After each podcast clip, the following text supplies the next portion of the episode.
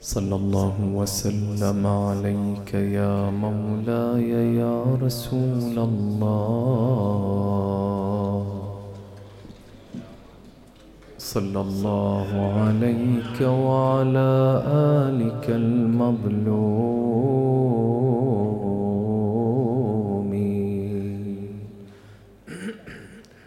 صلى الله وسلم عليك يا مولاي.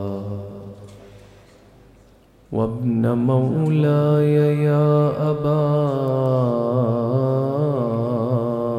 عبد الله.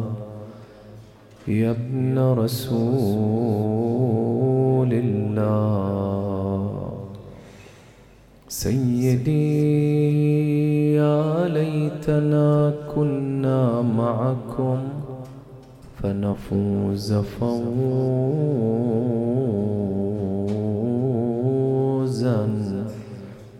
عظيما.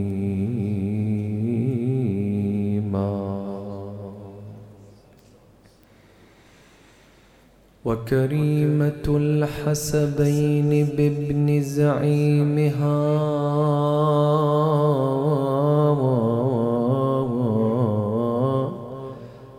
هتفت عشية لا يجيب. زعيم. هتك الحريم وأنت أمنع جانب بحمية فيها يا تصان حريم.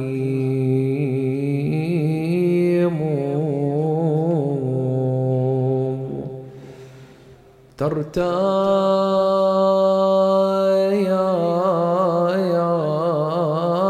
من فزع العدو يتيمة.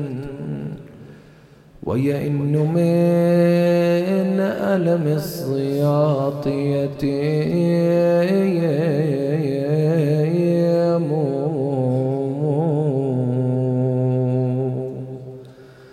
تطوي الضلوع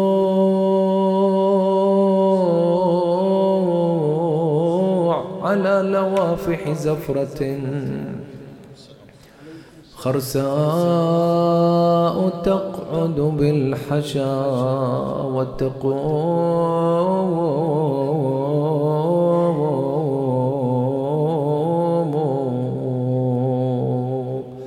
وتهتف بالحادي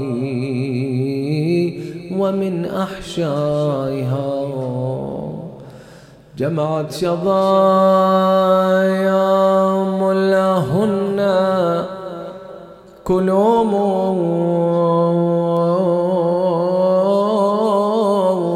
أيها الحادي أما مررت على جسوم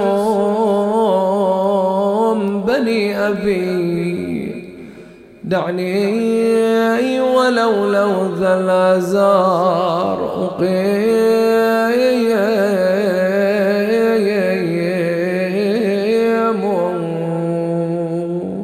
لماذا يا زينب؟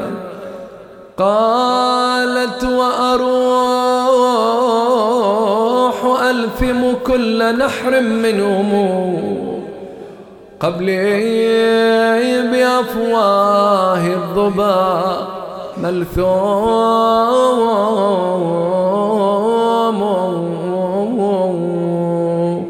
يا حسين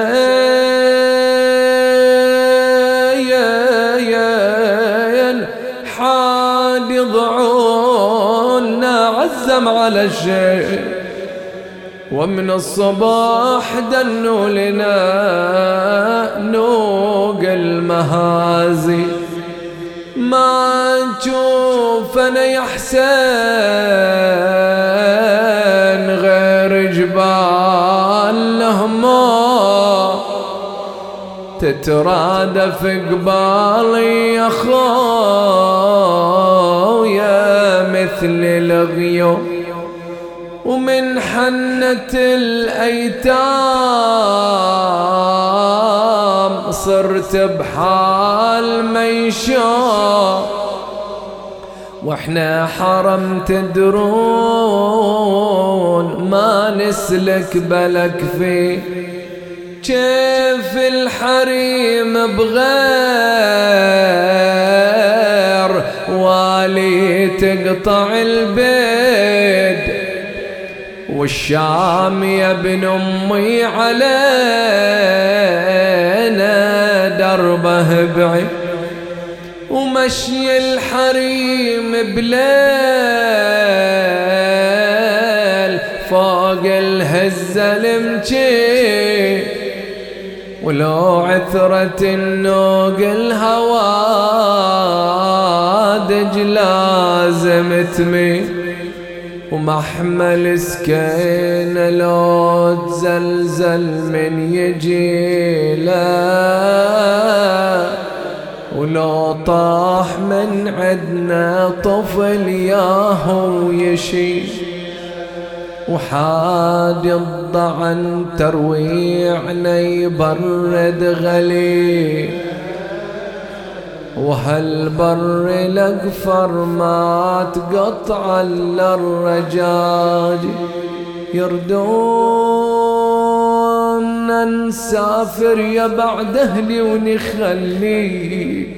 يردون نسافر يا بعد أهلي ونخلي.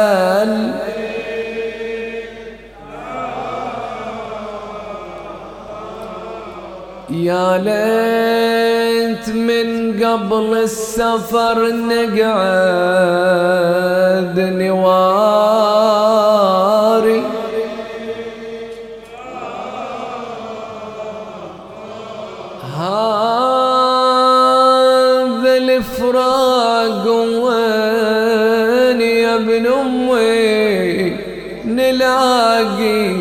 لا تقول خلتني العزيزة بغير تغسيل ولكن الأمر لله ولا حول ولا قوة إلا بالله العلي العظيم. إنا لله وإنا إليه راجعون. قال رسول الله صلى الله عليه وآله وسلم. أيها الناس فإنما أنا بشر يوشك أن يأتي رسول ربي فأجيب وأنا تارك فيكم ثقلين أولهما كتاب الله فيه الهدى والنور فخذوا بكتاب الله واستمسكوا به. وأهل بيتي أذكركم الله. في أهل بيتي أذكركم الله. في أهل بيتي أذكركم الله في أهل بيتي. صدق علي أفضل الصلاة والسلام. النبي المصطفى صلى الله عليه وآله وسلم ومن خلال هذا الحديث المبارك الذي جاء في صحيح مسلم عن زيد بن أرقم يرويه عن رسول الله صلى الله عليه وآله وسلم ويبين النبي حقيقة مهمة لا ينبغي للمسلمين أن يتجاوزوا عنها إنها أهمية الثقلين أو الثقلين. حديث الغدير يعتبر من أو عفوا حديث الثقلين يعتبر من الأحاديث المتواترة والتي تواترت لفظا وتواترت معنى فما الفرق بين التواتر اللفظي والتواتر المعنوي؟ عندما يرد النص بنفس ألفاظه ويتكثر على ألسنة الكثير من الرواة بقدر يمنع اتفاقهم على الكذب مع تعدد النقولات وتباين المدارس والغايات يقال لهذا النص نص متواتر لفظا اذا نقل بنفس الألفاظ. وإذا نقل بألفاظ أخرى ولكن المعنى ماذا؟ واحد. يسمى بالتواتر ماذا؟ المعنوي. وحديث الثقلين يعتبر من الروايات المتواترة. لماذا نقول متواتر؟ متواتر في قبال خبر الآحاد. الروايات الواردة علينا إما أن تكون خبر آحاد وخبر الآحاد رواه جمع من المؤرخين أو رواه واحد من المؤرخين بشرط أن لا يصل عددهم إلى التواتر. والنتيجة يسمى بخبر آحاد وخبر الآحاد أقصى ما يفيد الظن. يفيد شنو؟ الظن. بينما الخبر المتواتر يفيد العلم واليقين يكفينا أن القرآن الكريم الذي يتوافق عليه المسلمون جميعا إنما ثبت بماذا؟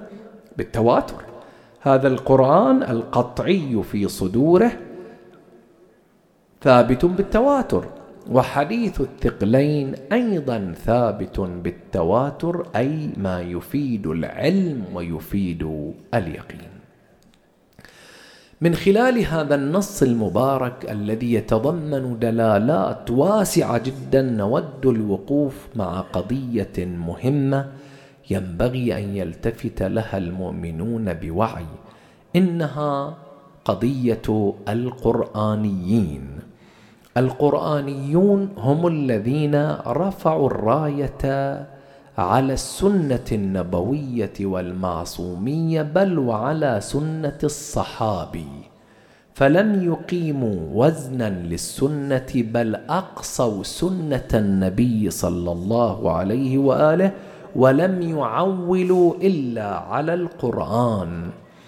فالقرآنيون مدرسة شكلت تيارا امتد منذ الحقبة الأولى لحظة رحيل النبي صلى الله عليه وآله وامتد الأثر عبر تلك الجذور التاريخية الضاربة إلى اليوم. اليوم أكو مدارس أكو جمعيات أسست ها على منهج القرآنيين الذين أخذوا سنة النبي قول النبي فعل النبي تقرير النبي وضربوا به عرض الجدار. فلا قيمة للسنة عندهم. فإذا سقطت سنة النبي فلا شك أن سنة المعصومين أيضا ماذا؟ تسقط من باب أولى. ولا شك أن سنة الصحابي أيضا ماذا؟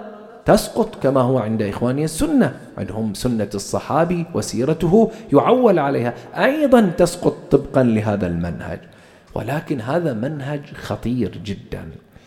السنة لها دور بالغ في فهم القرآن وعلاقة السنة بالقرآن علاقة وطيدة ولها أدوار متعددة.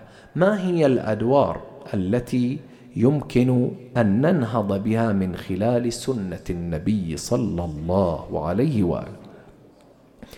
اولا أن السنة النبوية تأتينا بالأحكام المؤكدة لحكم القرآن. كثير من الروايات التي جاء بها النبي صلى الله عليه وآله ووردت على لسانه صلوات الله عليه إنما جاءت لماذا؟ لتؤكد وتعزز ما جاء به القرآن. هذا اولا. وثانيا أن بعض الروايات في السنة جاء ليفصل بعض أحكام القرآن مجمله وإذا جاء بالمجمل نحتاج إلى ما يفصل ذلك المجمل وقد يأتي القرآن عام ونحتاج إلى ما يخصص ذلك العام. أنت الآن لما تجي إلى قول الله تعالى أقيموا الصلاة وآتوا الزكاة أقيموا الصلاة أمر من الله بضرورة إقامة الصلاة مطلقا مطلقا. ولو كنت مريض أقيم الصلاة. ولو كنت في أي حال من الأحوال أجي السنة النبوية لتخصص تلك الأحوال. الله عز وجل في شهر رمضان يقول ماذا كتب عليكم؟ الصيام كما كتب على الذين من قبلكم. تسأل القرآن بس أنا مريض كتب عليكم الصيام. أنا متعب كتب عليكم الصيام. أنا يضرني كتب عليكم الصيام. لأن القرآن مطلق. فما الذي يخصص السنة الواردة عن المعصومين عليهم السلام وعنه صلى الله عليه وآله؟ فإذا كثير من العمومات في القرآن ها تخصيصها وين؟ في السنة. أيضا تفصيل الأحكام تفصيل الأحكام. الآن كثير من الأحكام يا أحبائي في القرآن. أتذكر في مرة من المرات سمعت سؤالا لامرأة تقول إذا ذكرتم لي أسماء الأئمة الاثنى عشر في القرآن في القرآن أؤمن وأكون اثنى عشرية.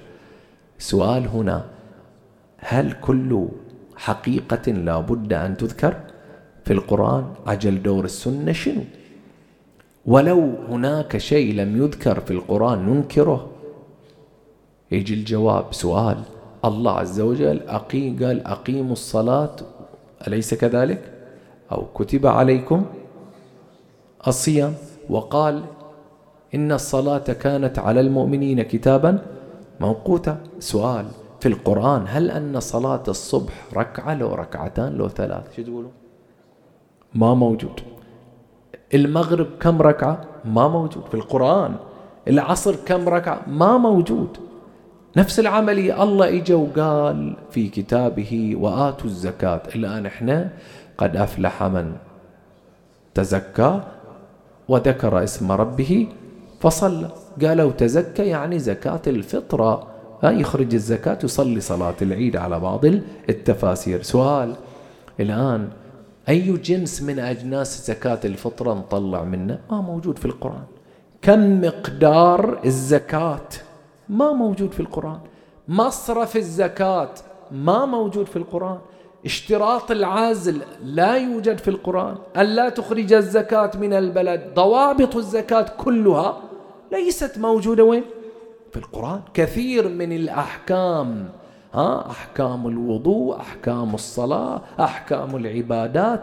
يا أحبائي القرآن يذكر أحيانا العمومات. الله عز وجل ماذا يقول؟ بسم الله الرحمن الرحيم. فإن تنازعتم في شيء فردوه إلى منه إلى الله وبعد والرسول. الرسول أعطي صلاحية وأطيعوا الله. وأطيعوا ماذا؟ الرسول أعطي صلاحية فالنبي يبين ويفصل ويشرع. يمتلك هذه الصلاحيات صلى الله عليه وآله. فلهذا عندما يأتي أصحاب المنهج القرآني الذين آخذوا سنة النبي صلى الله عليه وآله وضربوا بها أرض الجدار ورفعوا شعار حسبنا شنو؟ كتاب الله. هذه هذا التيار يمثل خطورة جدا على فهم القرآن.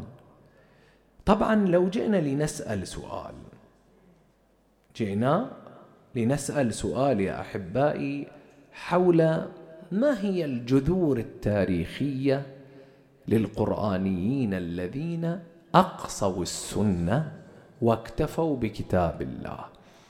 التاريخ يبين لنا بأن جذور الفكر القرآني يمتد إلى الحقبة الأخيرة من حياة النبي صلى الله عليه وآله ساعة احتضاره عندما قال ائتوني بدوات وكتف أكتب لكم كتابا لن تضلوا بعده ماذا؟ أبدا. في صحيح البخاري في صحيح البخاري أن عمر قال أن النبي غلب عليه شنو؟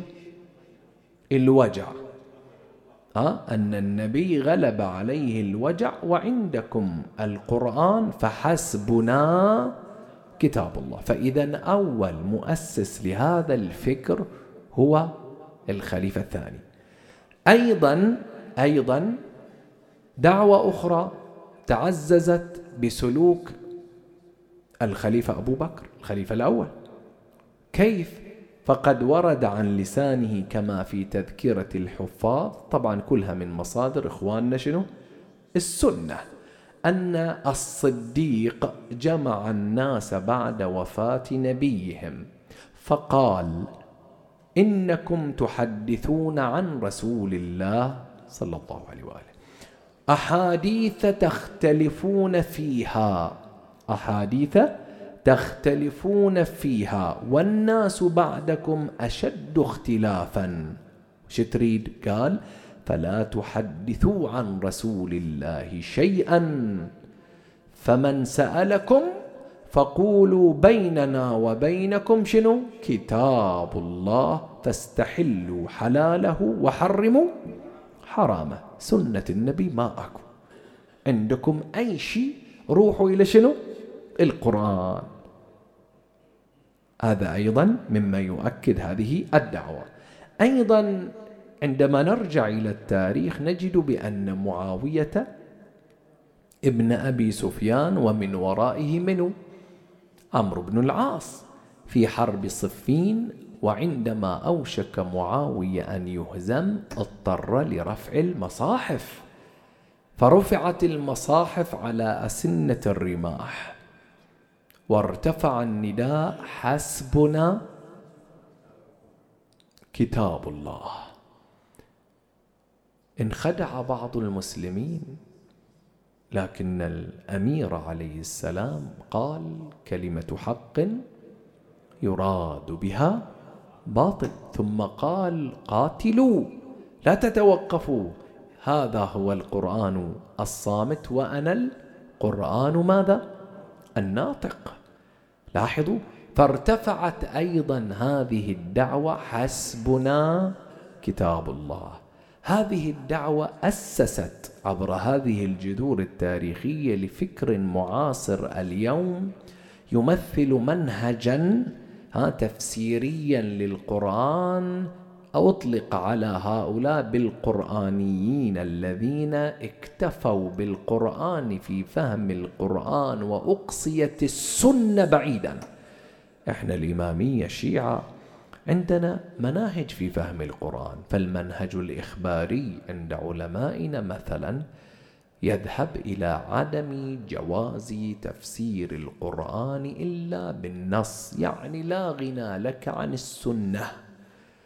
سيد هاشم البحراني رحمة الله عليه صاحب تفسير البرهان مجلد رائع فسر بالنصوص الروائية كل آية لا يملك عليها رواية يرفع يده عنها ما يقبل ولا يقبل بما يقوم به علماؤنا الأصوليون من ماذا؟ من القول بحجية الظهور فالمسلك الآخر من علمائنا يقسمون دلالة الألفاظ إلى أربعة أقسام. فإما أن يكون اللفظ نصا في المعنى يعني شنو؟ ما يتحمل معنى آخر مثل شمس قمر أرض سماء. معانيها شنو؟ واضحة ما فيها التباس. ومرات يكون اللفظ لا ظاهر مثل كلمة عين. أنت ما تدري هو عين عين الباصرة. عين الركبة عين الجاسوس العين بمعنى الوجيه عين الذهب. فعندئذ إذا جيء بلفظة لها معاني متعددة ولا يوجد قرينة في السياق تحدد المقصود لا يجوز للمفسر يتوقف المفسر هنا ما يقدر يفهم المعنى. وهذا شو يسمونه؟ هذا يسمونه مجمل. هذا يسمونه مجمل. وفي ظرف الإجمال يتوقف المفسر عن بيان المعنى يقول ما أدري الله العالم. أما إذا لا وجدت قرينة في السياق ها تجعل المعنى ظاهر في واحد من تلك المعاني فيسمونه الظهور. هنا الأصوليون من علمائنا يقولون الظهور حجة ويجوز التعويل عليه فنفسر القرآن. وتارة يأتي لفظ في القرآن وله معنى بعيد كل البعد عن المعنى الظاهر. هذا من اللي يفقه يفقه المعصوم فقط. تقول عما يتساءلون. عن شنو؟ عن النبأ العظيم. شنو النبأ العظيم؟ تتجي إلى لفظة النبأ في اللغة. النبأ لما تقرأ موجز الأنباء. النبأ هو الخبر ها؟ والمنبئ هو النبي لأن النبي سمي نبيا لأنه ينبئ عن السماء يعني ينقل نبأ السماء. هكذا. نبأ عظيم يعني ذو بال ذو مسؤولية وثقل. هذا التفسير لكن تأويل علي بن أبي طالب. تأويل النبأ العظيم هو منه من الذي يفقه؟ ها من الذي يفقه بأن معنى النبأ العظيم هو علي بن أبي طالب عليه السلام؟ هذا تأويل والتأويل من خصائص من؟ المعصوم. أنت كل يوم تقول في الصلاة اهدنا الصراط ال... شنو الصراط؟ إن كنت تبحث في المعنى تفسيريا يطلع لك صراط الدين وأحكام الشريعة. تأويليا هو الإمام المعصوم مفترض الطاعة. فقد ورد في النص عن الإمام العسكري عليه السلام إن لله تعالى صراطين صراط في الدنيا وصراط في الآخرة. فأما صراط الدنيا فهو الإمام المعصوم مفترض الطاعة. يعني أنت يوميا إذا قلت في الدعاء اهدنا ترى أنت تسأل الله أمرين. أن يهديك لماذا؟ لطريق الدين وأحكامه وأن يهديك لطريق صاحب العصر والزمان عجل الله فرجه الشريف. هو الصراط صراط الدنيا ولكل زمان صراط. طيب من الذي يفقه هذا المعنى؟ هذا التأويل. والتأويل من خصائص المعصوم عليه أفضل الصلاة والسلام لأنه حمل اللفظ على معنى بعيد عن المعنى الظاهر. إذا يا أحبائي القرآن الكريم فيه من العمق ولا يمكن القبول بإقصاء السنة وإقصاء دور المعصومين عليهم السلام وهنا يأتي السؤال هل من ضرورة للعودة إلى السنة المعصومية؟ أول شيء قبل ما نقول ضرورة لولا سؤال أنتم معاشر الشيعة الإمامية بل معاشر المسلمين سنة وشيعة ألا يوجد في سن في سيرة في سنة نبيكم وما نقله مسلم والبخاري والترمذي وما نقله آه الحر العاملي والعلام المجلسي والكليني وغيرهم من الأعلام. يوجد في رواياتهم إسرائيليات لو ما يوجد. شو تقولون؟ ما شاء الله إسرائيليات توجد. رواة الضعاف ها روايات ضعيفة يوجد ها وغيرها عند السنة والشيعة. السؤال هو عند الجواب عندنا نحن الإمامية ما الضير لو وجدت روايات إسرائيلية في تراثنا؟ شو المشكلة؟ لو وجدت روايات ضعيفة ها وراويها غير ثقات في كتبنا شو المشكلة؟ إحنا يا أخوة أنا لنقرب بمثال. لو أعطينا واحد من المؤمنين كيس عيش وفيه سوس وفيه أشياء وكذا بس أعطينا غربال. غربال يعني شنو؟ المشغال. عنده مشكلة؟ بالغربال إيش راح يسوي؟ ها يشيل الفاسد ويخلي شنو؟ صحيح. إحنا هكذا كل رواياتنا إحنا ما عندنا صحاح. ما عندنا صحاح بخاري ولا صحاح مسلم ما عندنا صحاح المجلسي ولا صحاح الكليني. عجل كل من وصل رتبة الاجتهاد وأراد أن يستنبط لابد أن يعلم ستعترضه روايات تل. كم من الروايات بينها الضعيف والقوي والإسرائيليات؟ فماذا يفعل؟ هنا هنا المحك للمجتهد. شو يسوي؟ يجيب الغربال. شنو الغربال؟ علم الرجال. علم الجرح والتعديل وعندئذ ما يصير فقيه إلا إذا كان مجتهدا حتى في علم الرجال. فعندئذ يحكم راوي راوي الرواية متى يجوز التعويل عليها؟ إذا ثبتت سندا ودلالة. أي علم يثبت لنا السند؟ علم الرجال. فاجيب راوي راوي إذا هو ضعيف سقطت الرواية. إذا هو مجهول سقطت الرواية. إذا مطعون فيه سقطت الرواية. لاحظ. وعندئذ ما نقبل بها وتجي إلى الدلالة أيضا. أجي إلى الدلالة. دلالة الرواية. هل هي نص في المطلوب؟ أو هي أجنبية؟ أو هي حكم في واقعة؟ أو غير ذلك؟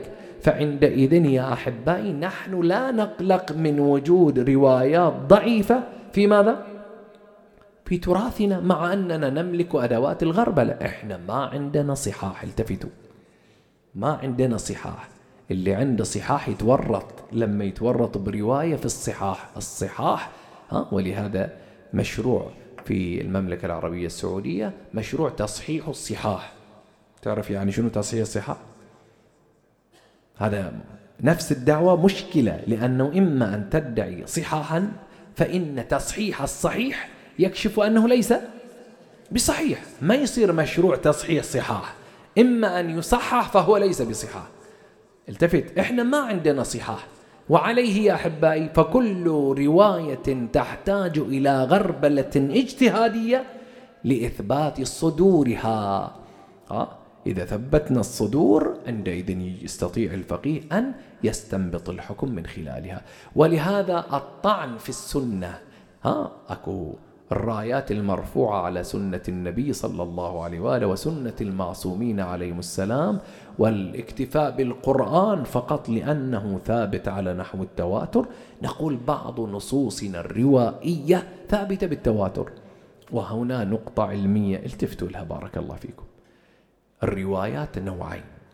روايات الأحكام حكمها ليست كروايات العقائد. الروايات اللي تتكلم عن العقيدة وأصول الدين العقائدية من التوحيد والإمامة والمعاد والعدل وغير ذلك لا يجوز التعويل إلا على الرواية ماذا؟ الثابتة التي تفيد العلم أما لو لا نبحث عن حكم الوضوء والصلاة والخمس والحج والحيض ومسائل الشريعة هذا فقهيا يكتفى بخبر الآحاد الذي هو طريق ظني فيعول عليه. فالمسألة يا أحبائي استهداف السنة يمثل أمرا خطيرا إلى أبعد الحدود. ما هي الحاجة إلى سنة النبي والمعصومين عليهم أفضل الصلاة والسلام؟ وطبعا إحنا الإمامية نعتقد بأن سنة النبي لم تنتهي بموته صلوات الله وسلامه عليه. لأن أكو دعوة يستهدف بها الإمامية. أنتون ما الحاجة إلى الإمام المعصوم؟ أنتون القرآن يقول اليوم عفوا اليوم شنو؟ أكملت لكم شنو؟ دينكم. وأتممت عليكم. يعني تعتقدون الدين كمل أو لم يكمل؟ إذا كمل الدين حاجتكم للمعصوم لشنو بعد؟ هذه دعوة موجودة الآن. ماذا تستفيد من وجود معصوم؟ يواصل التشريع والقرآن يقول كمل الدين نحن نقول أن النبي صلى الله عليه وآله وسلم صدق جاء بالشريعة وأكملها لكن ما بلغه للناس مقدار والمقدار الأعظم إنما أودعه صدر وليه علي بن أبي طالب عليه السلام علمني رسول الله. علي يقول ألف باب من العلم ينفتح لي من كل باب. ألف باب. ألف باب علم انشطاري ما إلى حد. فلهذا يا أحبائي هذه الصدور المعصومة تحمل علوم النبي صلى الله عليه وآله. فلا نجد نحن الإمامية أن سنة المعصوم في قبال سنة النبي صلى الله عليه وآله. بل هي هي امتداد لسنة من؟ رسول الله صلى الله عليه وآله. ولهذا ما أحوجنا إلى السنة. لماذا؟ اولا القرآن. هل جميع ما في القرآن محكم؟ لو موجود آيات شو يسمونها؟ متشابهة. تعرف مرات تجي للآيات المحكمة التي معانيها محددة. أما الآيات المتشابهة القرآن يقول فيه متشابهات. ها؟ هذا التشابه خطير. أي آيات لا يعرف ويعجز العقل البشري أن يدرك معناها. لما تيجي إلى الآية المتشابهة يد الله فوق أيديهم بل يداه مبسوطتان. أو أينما تولي فثم شنو؟ وجه الله. أنت شو ماذا تصنع في فهم الوجه والعرش؟ ها واليد ماذا تفعل؟ هذه من ماذا؟ الآيات المتشابهة والخوض فيها لا يزيد صاحب لا يزيد صاحبها إلا ماذا؟ تيها وضياعا. من هنا نحتاج إلى السنة في بيان تلك المعاني. أيضا رواية وردت عن النبي صلى الله عليه وآله وسلم. في غدير خم عندما طلب من الناس أن يقفوا في الغدير وقبض على يد علي بن أبي طالب عليه السلام ورفع يده حتى بان بياض إبطيهما وقال من كنت؟ مولاه. فهذا علي مولاه. إلى آخر الرواية جزء من المقطع في غدير خم قاله النبي هكذا. استمعوا جيدا. قال معاشر الناس تدبروا تدبروا القرآن وافهموا آياته وانظروا إلى محكماته ولا تتبعوا شنو؟ متشابهه. شوف التحذير ترى اتباع المتشابه يضل صاحبه. طيب ما الحل؟ قال فوالله لن يبين لكم زواجره ولا يوضح لكم تفسيره إلا الذي أنا آخذ بيده. من جور إيد من هو؟ علي بن أبي طالب. إلا الذي أنا آخذ بيده ومصعده إلي وشائل بعضده. مجود أمير المؤمنين. يقول هذا هو مفتاح شنو؟ القرآن. هذا الطريق لفهم القرآن. فلهذا إقصاء سنة علي والأئمة من ولده يؤدي إلى الضياع. القرآن يا أحبائي عندما نقرأ في سيرة أمير المؤمنين عليه السلام عندما انشقت الخوارج كانت الخوارج تقاتل في جيش منه؟ الإمام علي بن أبي طالب. ومن صار الصلح انقلبوا على أمير المؤمنين واعتبروه خائن وكافر. وانشقوا وراحوا وتمركزوا في وين؟ في النهروان. وشكلوا حزب ومعارضة شديدة جدا وكفروا أمير المؤمنين عليه السلام. طيب الإمام علي تعاطى معهم بأساليب متعددة واحدة من الأساليب الدبلوماسية. مو على طول أسلوب عسكري. فأرسل لهم منه عبد الله ابن عباس حبر الأمة عالم وفقيه وذكي فطن. ومع هذا ماذا قال له أمير المؤمنين؟ شوفوا الوصية شوفوا وصية القيادة من العالم.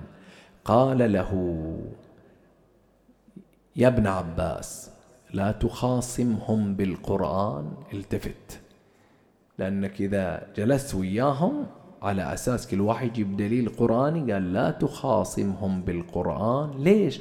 قال فإن القرآن حمال حمال ذو وجوه القرآن الآية الواحدة تحتمل لها شنو؟ أوجه الآن سؤال يا أحبائي كم عدد تفاسير القرآن سنة وشيعة؟ عشرات مئات آلاف التفاسير على على مر الحقبة التاريخية للإسلام وطبعا مو كلها صورة واحدة مو copy. لو copy ما حفسر خلاص. كان كل واحد يقول أتبنى ما يقول فلان وفلان وفلان. لا كل واحد يدلي بدلوه ويعطي رأيا. الآن آية واحدة تعال شوف أقوال المفسرين فيها. فالقرآن حمال وجوه. فلهذا علي عليه السلام مدرك لهذه الحقيقة. فقال لا تخاصمهم بالقرآن. ترى تروح يمين يجيبونك شنو؟ شمال لا تخاصمهم بالقرآن فإن القرآن حمال ذو وجوه. تقول ويقولون. تقول ويقولون. عجيب. ولكن حاججهم بالسنة. شوف رجع إلى السنة. السنة نص في المطلوب. لا تحتمل وجوه أخرى. فإنهم لن يجدوا عنها محيصا. ما إلهم مفر. فقط لو راح لهم وقال لهم ألم يقل ها؟ رسول الله في علي أعلمكم علي أفقهكم علي أقضاكم علي. بعد هذا وش توجهها بعض؟ ملتفتين شلون؟ معانيها الصريحة في عمق وفي صلب المعاني تماما. فلهذا أمره بأن يجادلهم بماذا؟ بالسنة. أمر آخر يا أحبائي هذا القرآن الذي نقرأه ونسأل الله تبارك وتعالى ينور قلوبنا بقراءته وأن لا يفرق بيننا وبينه مو فقط اتصال بشهر رمضان دائما وأبدا إن شاء الله. هذا القرآن يا أحبائي هل تعلمون عندما نقرأ قوله تعالى كل الأخوة اللي درسوا مر عليهم لا يمسه إلا مطهر شنو معنى المس؟ المس مو اللمس الحسي. لا ولا كان حتى اللي مو مطهر يقدر يجوده صح لو لا؟ نقول عجل شنو؟ المس هنا أبعد من المعنى الظاهر لا يمسه أي لا يصل إلى عمق بطونه ومعارفه وأسراره إلا المطهر. في الروايات عندنا أن لهذا القرآن سبعة بطون. هذا الفهم الظاهري اللي إحنا نقراه السطحي إليه معنى ومن ورائه معاني. وفي بعض الروايات له سبعون بطن. طيب من الذي يغوص في أعماق القرآن ويأخذ لآلئ الأحكام ويستخرجها؟ قال المطهر. من المطهر؟ إنما يريد الله. يذهب عنكم الرجس أهل البيت بعد ويطهركم تطهيرا. هذا فارغين منه. فلهذا ما إلنا بد واستغناء عن روايات المعصوم عليه السلام التي توصلنا إلى ماذا؟ إلى فهم المعاني رواية أخرى حديث الثقلين الذي ابتدأ ابتدأنا به وقد روته الإمامية ورواه ماذا؟ السنة أيضا في مصادرهم قال إني مخلف فيكم الثقلين كتاب الله آه تم تغيير وسنتي صحيح؟ وهذا إحنا عندنا ما نقبل ما نقبل به بل هناك مصادر سنية تؤمن وعترتي أهل بيتي هذا وإنهما لن شنو؟ لن يفترقا. اللن هذه تفيد التأبيد. يعني لن يفترقا أبدا حتى يرد علي الحوض. ما يصير يجي لي واحد ويفكك بين ها المعصوم يعني بين السر سيرة المعصوم سنة المعصوم أقوال المعصوم وبين القرآن. ما معقول؟ يعني قرآن بلا معصوم يبقى إيش؟ غامض لا نصل إلى أعماق معانيه تحتاج إليه.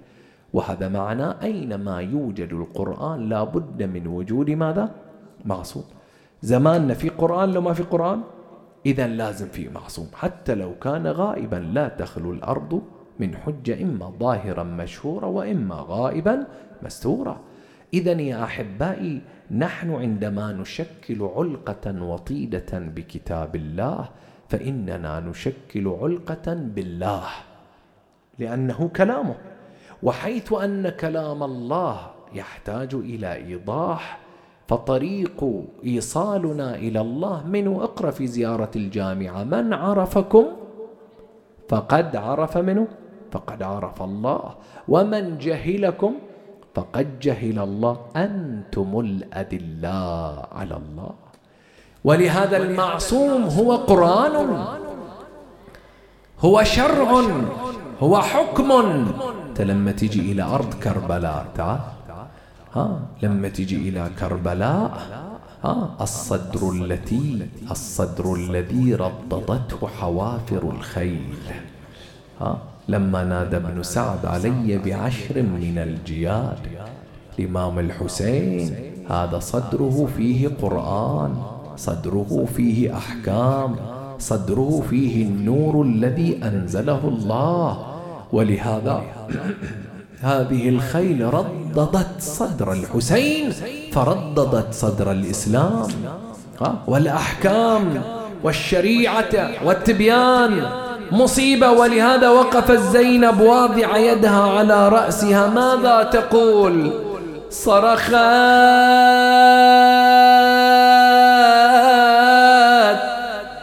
ومحمدا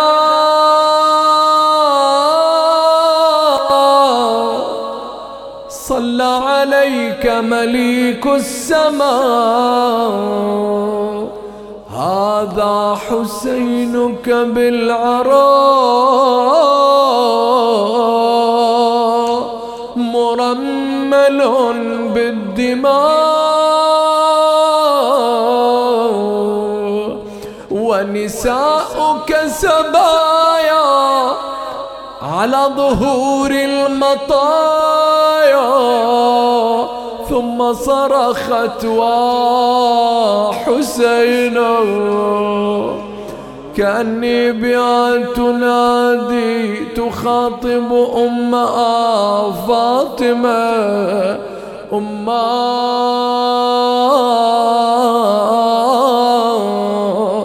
تعالي يا محسن ليا تعالي. ليش؟ تعالي وعاين إيش صاير بحالي. صرت حرمة يا يما بغير والي. وين الوالي؟ والينا الغبرة رمية. وتنظر إلى الحسين تخاطب زينب.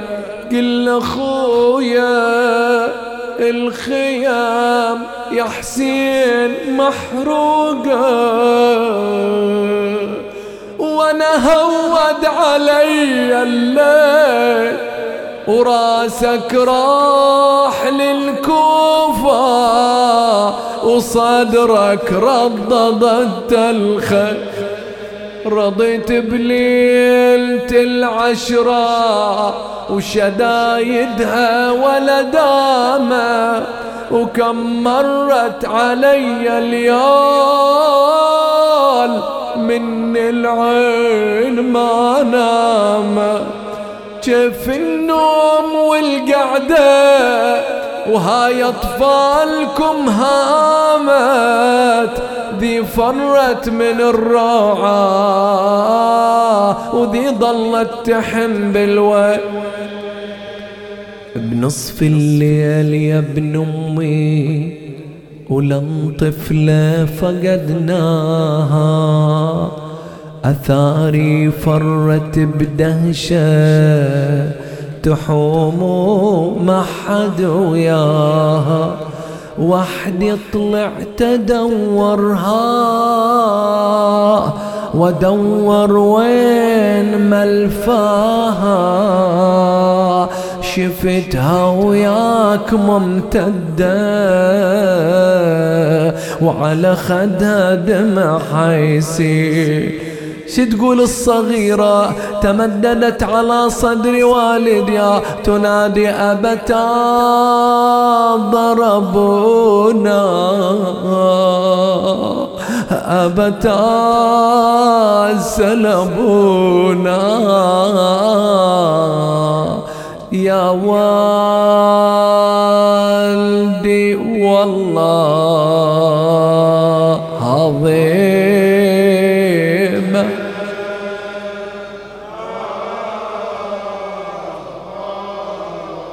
أصير من صغري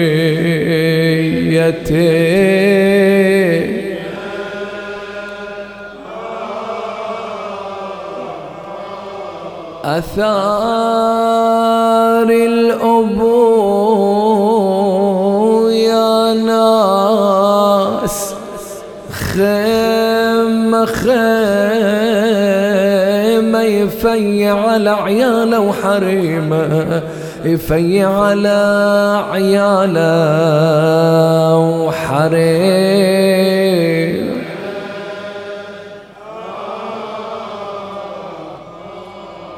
ترتاع من فزع العدو يتيمة. ويئن من ألم الصياط يتيم؟ يا الله. اللهم تقبل منا اليسير واعف عنا الكثير. لا تدع لنا في مقامنا هذا ذنبا إلا غفرته ولا عيبا إلا سترته ولا هما إلا كشفته ولا أسيرا إلا خلصته ولا غريبا إلا أرجعته ولا مريضا إلا شفيته وعافيته. ولا حاجة من حوائج الدنيا والآخرة لك فيها رضا ولنا فيها صلاح إلا قضيتها ويسرتها يا رب العالمين. اللهم عجل لوليك الفرج والنصر والعافية وفرج عنا به يا الله فرجا عاجلا قريبا. كلمح البصر أم هو أقرب من ذلك يا كريم. أعوذ بجلال وجهك الكريم. أن ينقضي عني شهر رمضان أو يطلع الفجر من ليلتي هذه ولك قبلي تبعة أو ذنب تعذبني عليه. اللهم تقبل منا اليسير واعف عنا الكثير برحمتك يا أرحم الراحمين.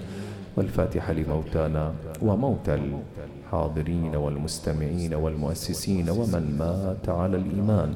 ولا سيما الشهداء الأبرار والعلماء الأخيار. نهدي للجميع ثواب سورة الفاتحة مع الصلوات.